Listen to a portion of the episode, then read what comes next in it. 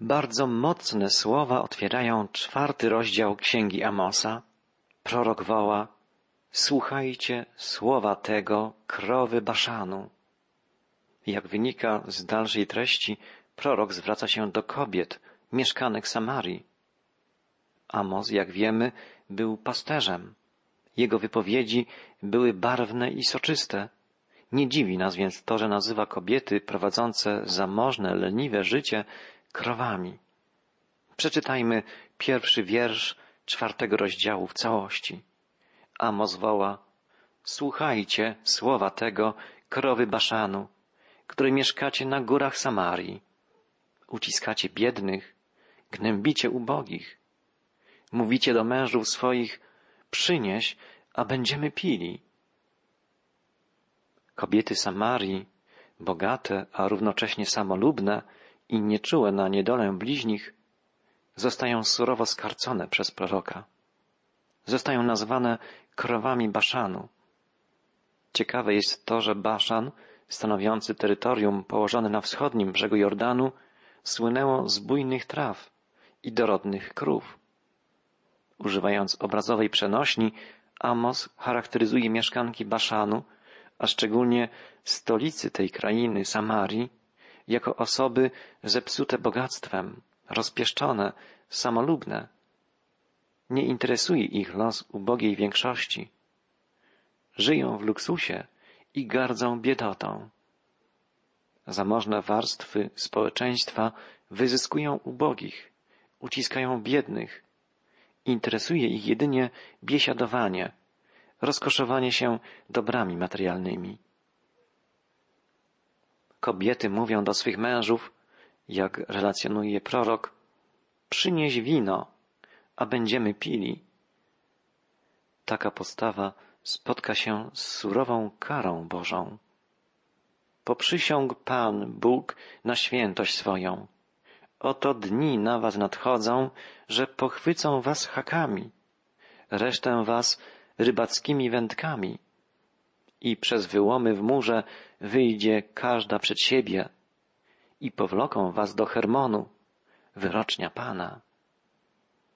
Innymi słowy, Bóg zapowiada przez usta proroka, jeśli wydaje się wam, mieszkanki Samarii, że jako bogate, mieszkające w pałacach damy jesteście bezpieczne, że ominie was los ubogiego ludu, wziętego do niewoli, mylicie się. To właśnie wy będziecie najsmaczniejszym kąskiem dla armii wroga. I tak było w rzeczywistości.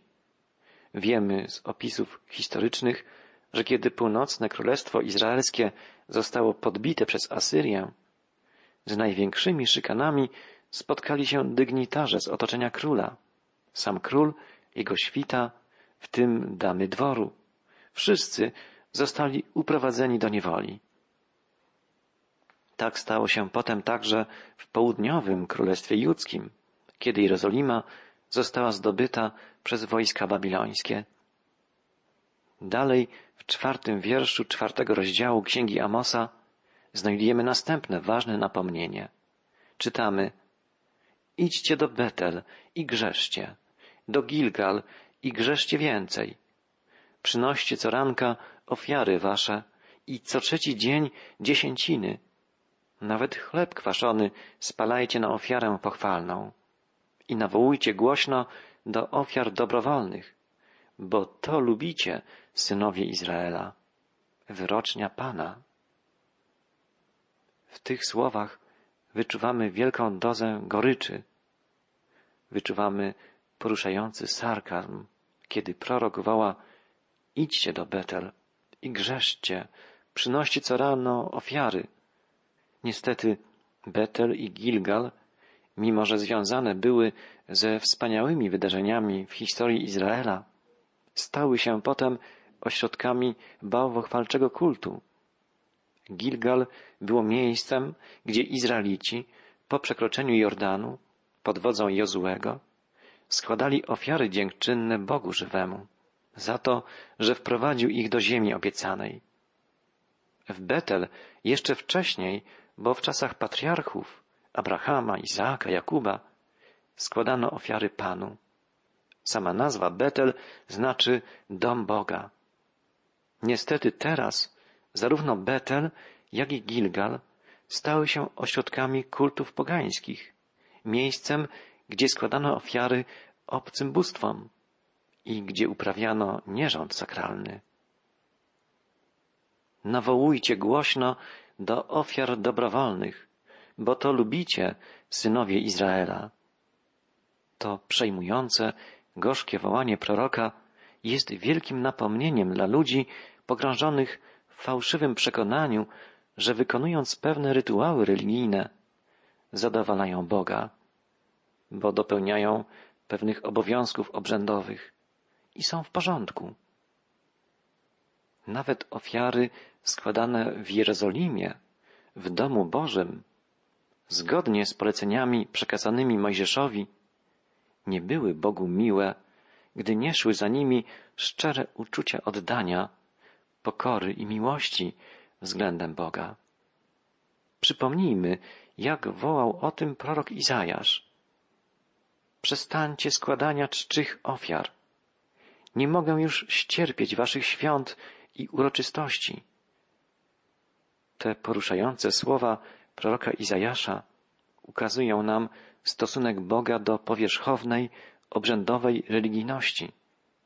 Bóg ceni szczerość serca, integralność życia. Nienawidzi natomiast religijnej obłudy. Waszych świąt nienawidzi moja dusza. Stały mi się ciężarem. Zmęczyłem się, znosząc je. Te słowa, wypowiedziane przez Izajasza, są także zawarte w księdze Amosa.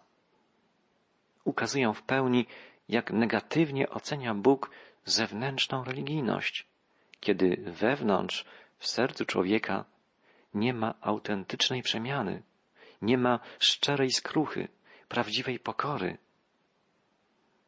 Wielki prorok przekazał nam Boże słowa, które w pełni wyjaśniają, jakiej pobożności Bóg oczekuje. Gdy wyciągacie swoje ręce, zakrywam moje oczy przed wami. Choćbyście pomnożyli wasze modlitwy, nie wysłucham was, bo na waszych rękach pełno krwi. Obmyjcie się, oczyśćcie się, usuńcie wasze złe uczynki sprzed moich oczu. Przestańcie źle czynić. Uczcie się dobrze czynić. Przestrzegajcie prawa. Brońcie pokrzywdzonego. Wymierzajcie sprawiedliwość sierocie. Wstawiajcie się za wdową. To wezwanie Boga.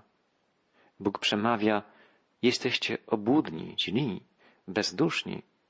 Przychodzicie przed moje oblicze w modlitwach, w śpiewach, w obrzędach, ale to jest zupełnie bez znaczenia, bo wasze życie, wasze czyny, wasze myśli, słowa pełne są egoizmu, zła, bezprawia, bezduszności. W sercach waszych brakuje miłości, brakuje współczucia względem ubogich. Brak w waszym życiu udzielania pomocy potrzebującym. Troszczycie się tylko o swoje sprawy.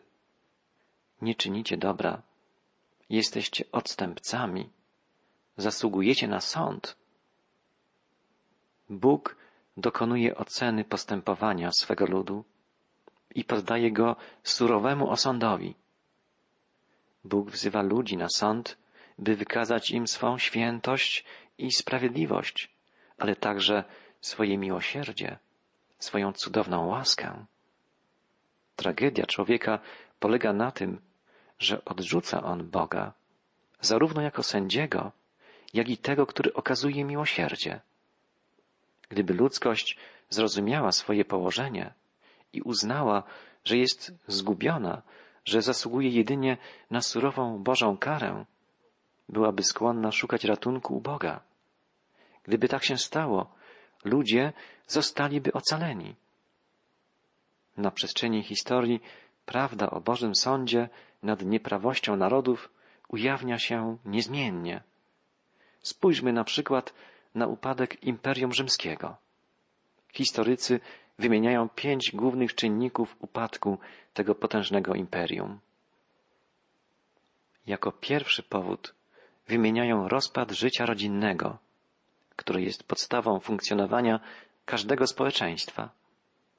Drugi czynnik to stale rosnące podatki, z których dochody przeznaczano na przysłowiowy chleb i igrzyska dla pospólstwa. Trzeci czynnik to coraz powszechniejsze dążenie do doznawania przyjemności, wygód, wyrafinowanej rozrywki, organizowania coraz wymyślniejszych i coraz bardziej brutalnych i niemoralnych zawodów, zabaw, gier. Czynnik czwarty to stałe wzmacnianie potężnej armii, obciążającej budżet państwa, podczas gdy rzeczywiste niebezpieczeństwo tkwiło nie na zewnątrz, ale wewnątrz imperium. Niebezpieczeństwo tkwiło w stopniowym upadku moralnym społeczeństwa. Piąty czynnik to rozwój fałszywych, coraz bardziej oddalonych od życia religii, kultów, prowadzących ludzi na bezdroża bałwochwalstwa. Kiedy przeanalizujemy te wymieniane przez historyków przyczyny upadku Imperium Rzymskiego, z przerażeniem zauważamy, że podobne zjawiska występują i narastają we współczesnym świecie. Rozpad rodziny, wzrost niemoralności, rozwiązłość seksualna, dążenie do zaspokajania wszelkich zachcianek, korupcja, kolosalne kwoty przeznaczane na zbrojenia, rosnąca liczba wymyślnych religii, kultów, sekt.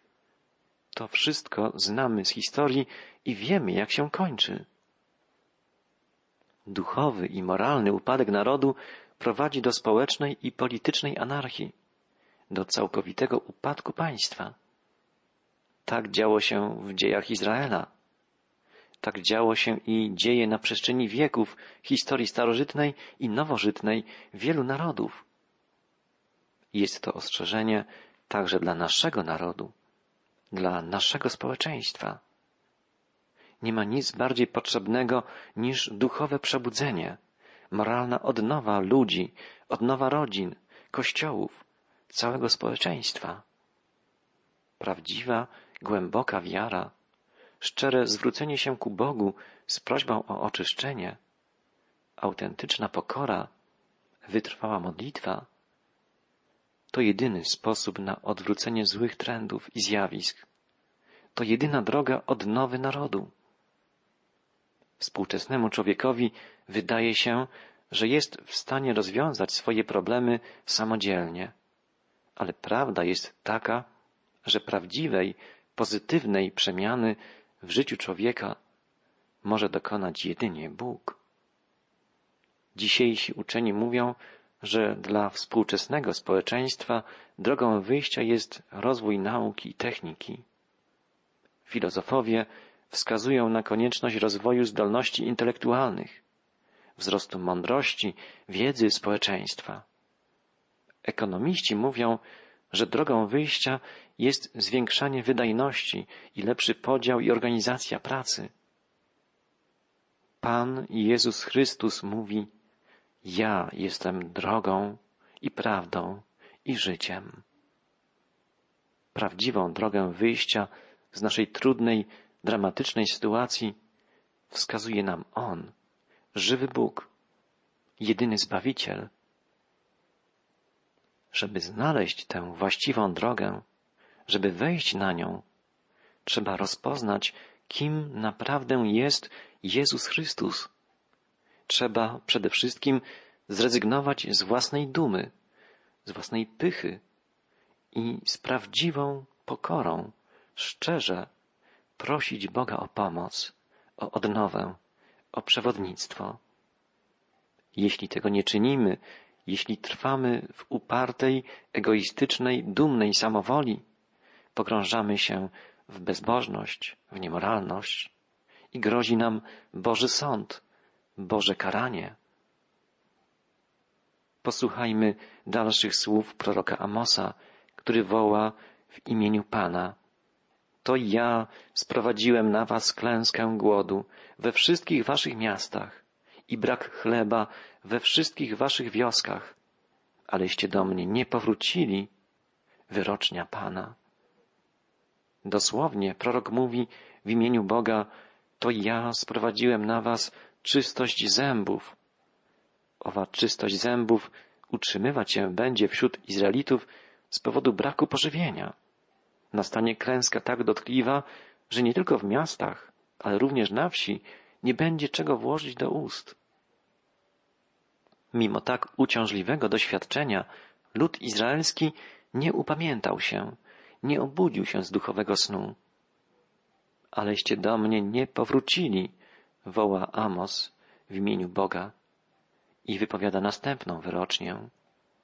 To ja wstrzymałem dla was deszcz na trzy miesiące przed żniwami.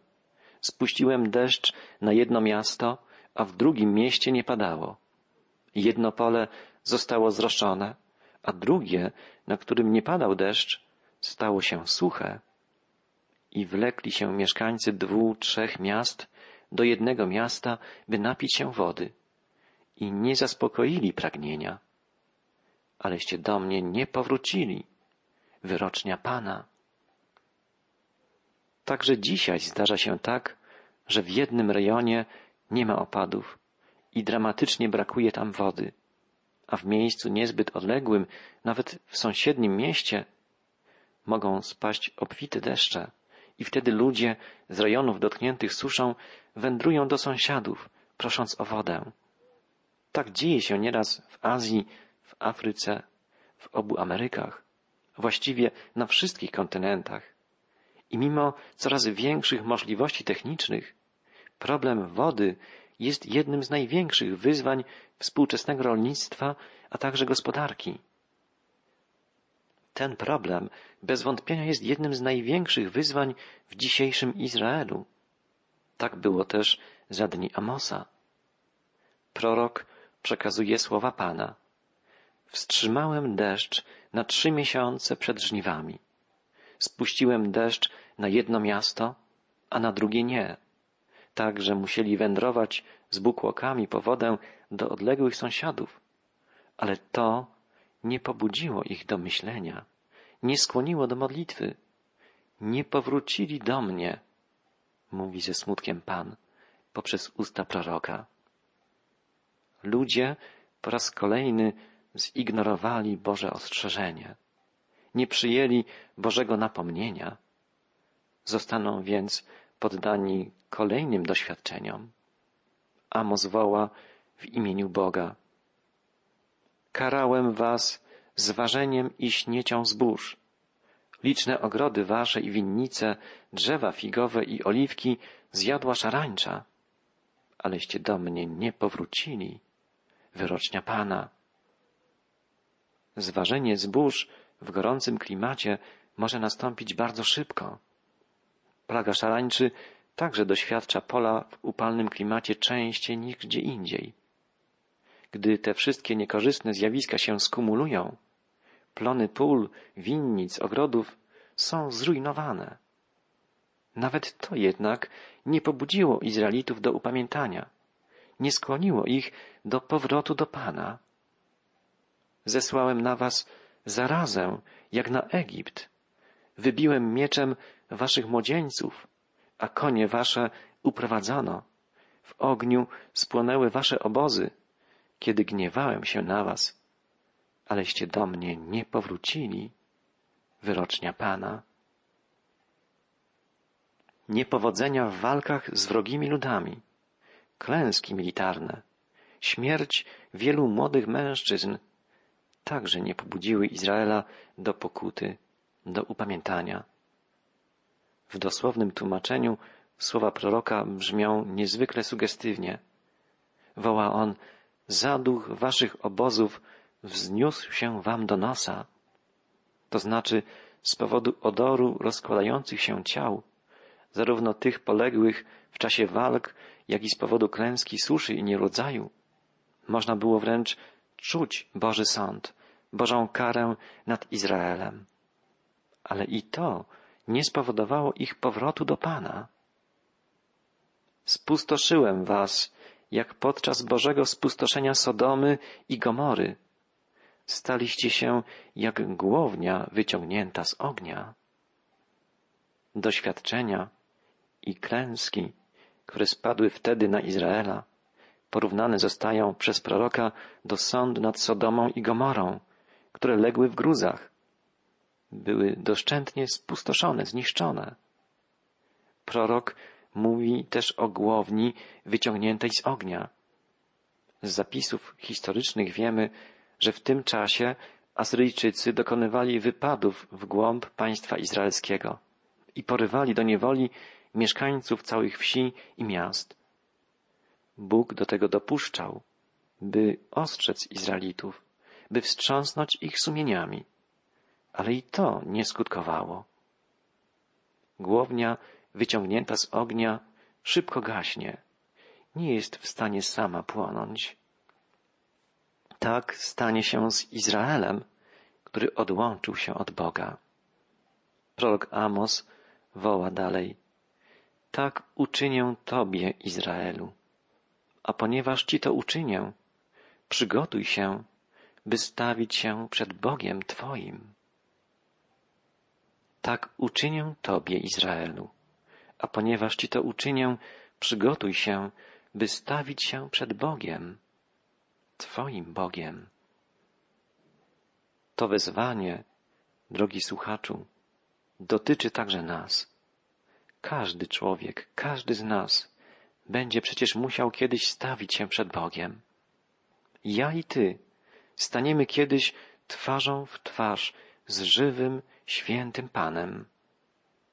Pamiętajmy o słowach Jezusa, który wzywa nas, baczcie, czuwajcie, nie wiecie bowiem, kiedy ten czas nastanie. Czuwajcie, bo nie wiecie, kiedy Pan domu przyjdzie, czy wieczorem, czy o północy, czy kiedy kur zapieje, czy rankiem, aby, gdy przyjdzie, nie zastał was śpiącymi. To, co wam mówię, mówię wszystkim. Czuwajcie.